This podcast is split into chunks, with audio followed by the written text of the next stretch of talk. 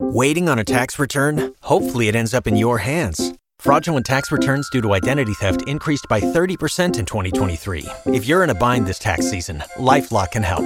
Our U.S. based restoration specialists are experts dedicated to helping solve your identity theft issues. And all LifeLock plans are backed by the Million Dollar Protection Package. So we'll reimburse you up to the limits of your plan if you lose money due to identity theft.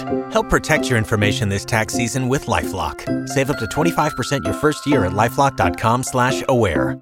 Otis Redding posthumously released a song in 1968 that climbed to number 51 on the charts.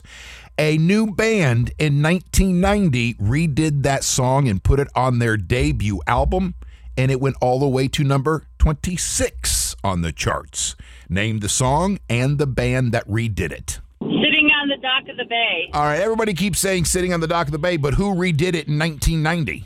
Oh, that would be. I have no clue. All right, because it's not that's not the song. It's a different song. Is it um, I've been loving you so long? Nope. But thank you for not saying sitting on the dock of the bay. Yeah, is it the Black Crowes hard to handle?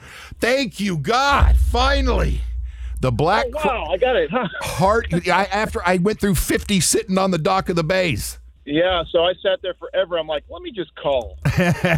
Congratulations, man. Who's this? This is Pete. Pete, you've won a pair of passes to see Foreigner at the Tampa Amp for their farewell Oh, tour boy. July the 9th. What do you know? For the rest of you, the Eagle pays your bills with $1,000 cash right now.